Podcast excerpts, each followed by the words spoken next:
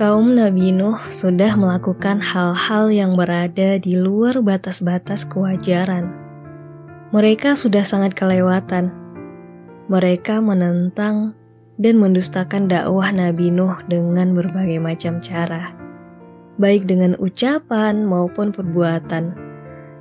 Pada akhirnya, Nabi Nuh berpasrah kepada Allah dan berdoa, "Ya Tuhanku, tolonglah aku."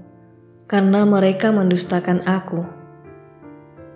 Doa Nabi Nuh ini tercatat dalam Quran Surat Al-Mu'minun ayat 26.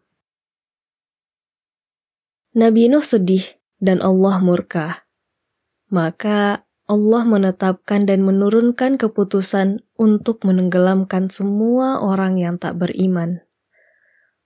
Allah lalu memerintahkan Nabi Nuh dan para pengikutnya untuk menanam pohon dan membangun bahtera. Selama pembangunan itu, Nabi Nuh tak patah semangat untuk tetap mendakwahi kaumnya.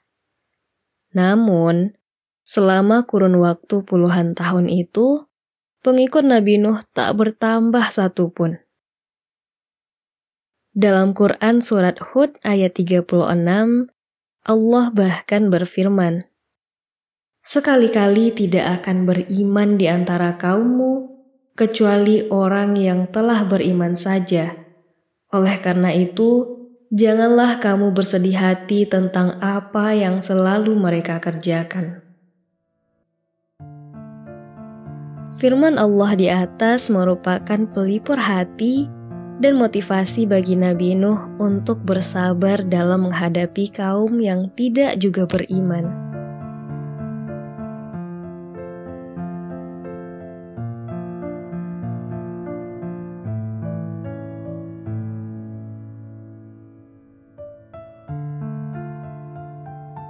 Setelah pembuatan kapal selesai, setelah menunggu dengan sabar, hari yang dijanjikan itu datang. Air keluar dari berbagai penjuru. Dalam Quran Surat Al-Mu'minun ayat 27, Allah berfirman, Lalu ketika perintah kami telah datang, dan tanur atau dapur telah memancarkan air, Masukkanlah ke dalam bahtera itu sepasang dari tiap-tiap jenis binatang dan keluargamu, kecuali orang yang telah lebih dahulu ditetapkan akan ditimpa azab di antara mereka.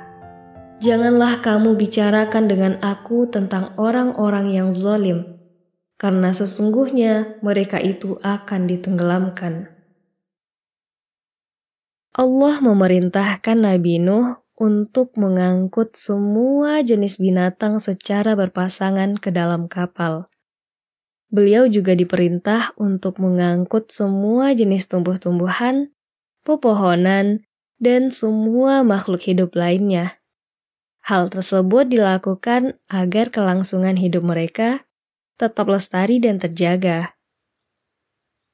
Teman-teman, Walaupun telah ada perintah untuk meninggalkan keluarganya yang tak beriman, namun ketika itu Nabi Nuh masih tetap berusaha untuk membujuk salah satu anaknya agar mau masuk ke dalam kapal.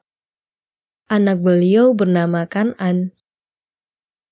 Kanan pada akhirnya menolak permintaan ayahnya. Nabi Nuh amat sangat sedih melihat anaknya sendiri tenggelam. Kisah Kanan ini akan kami ulik lebih dalam lagi di episode selanjutnya ya.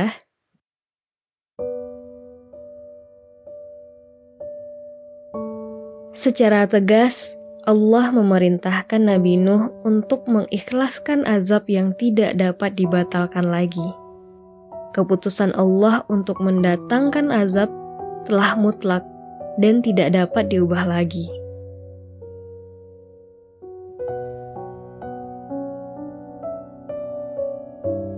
Hujan deras terus-menerus turun. Sebelumnya tak ada hujan sederas itu. Air tiba-tiba bermunculan dari segala penjuru. Bahkan dapur, tempat menyalakan api yang tanahnya biasanya sangat kering itu, tiba-tiba memancarkan air. Semua orang berlarian panik. mereka berlari dan mencari bukit tertinggi untuk didaki. Semua yang ditakdirkan selamat memasuki kapal dengan tenang. Setelah kapal siap berlayar, Allah berfirman, "Apabila kamu dan orang-orang yang bersamamu telah berada di atas bahtera itu, ucapkanlah segala puji bagi Allah yang telah menyelamatkan kami dari orang-orang yang zalim.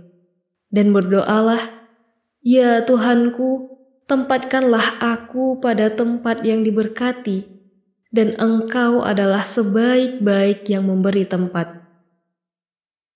Firman Allah ini tercatat dalam Quran Surat Al-Mu'minun ayat 28 sampai 29.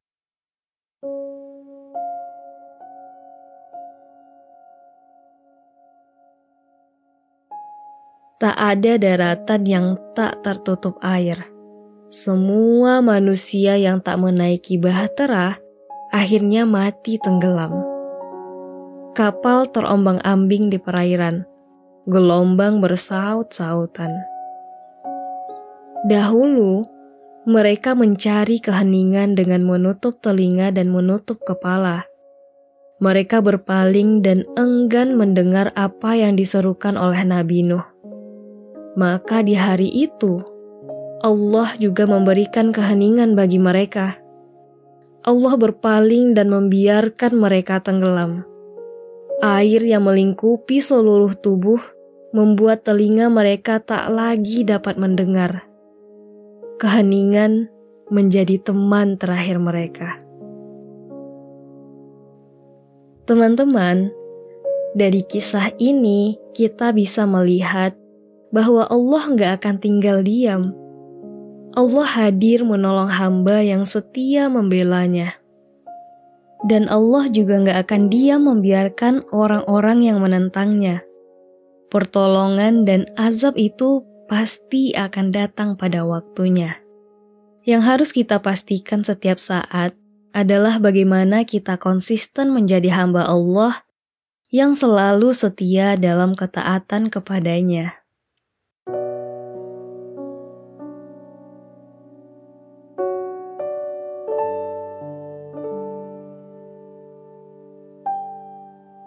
Cerita episode ke-55 ini kita akhiri sampai di sini ya. Saya Mahdiah, pamit undur diri dan terima kasih telah mendengarkan podcast cerita sejarah Islam.